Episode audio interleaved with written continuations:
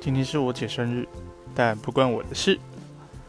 早上去市府转运站附近上课，那因为昨天看天气预报说今天会下大雷雨，所以我直接坐公车过去。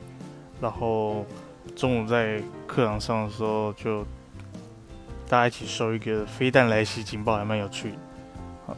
然后下课之后去找我堂姐。然后，因为他们在开理发厅，所以我就想说去找他，也是我第一次。在找他之前呢，先去府中吃了一间还蛮好吃的泰式料理，它是就是泰国当地的小吃打包出饭，那还是没有曼谷好吃啊。对，然后后来发现就是我堂姐理发厅根本就不在府中，所以我只好走六公里的路走到新浦站去。太棒了。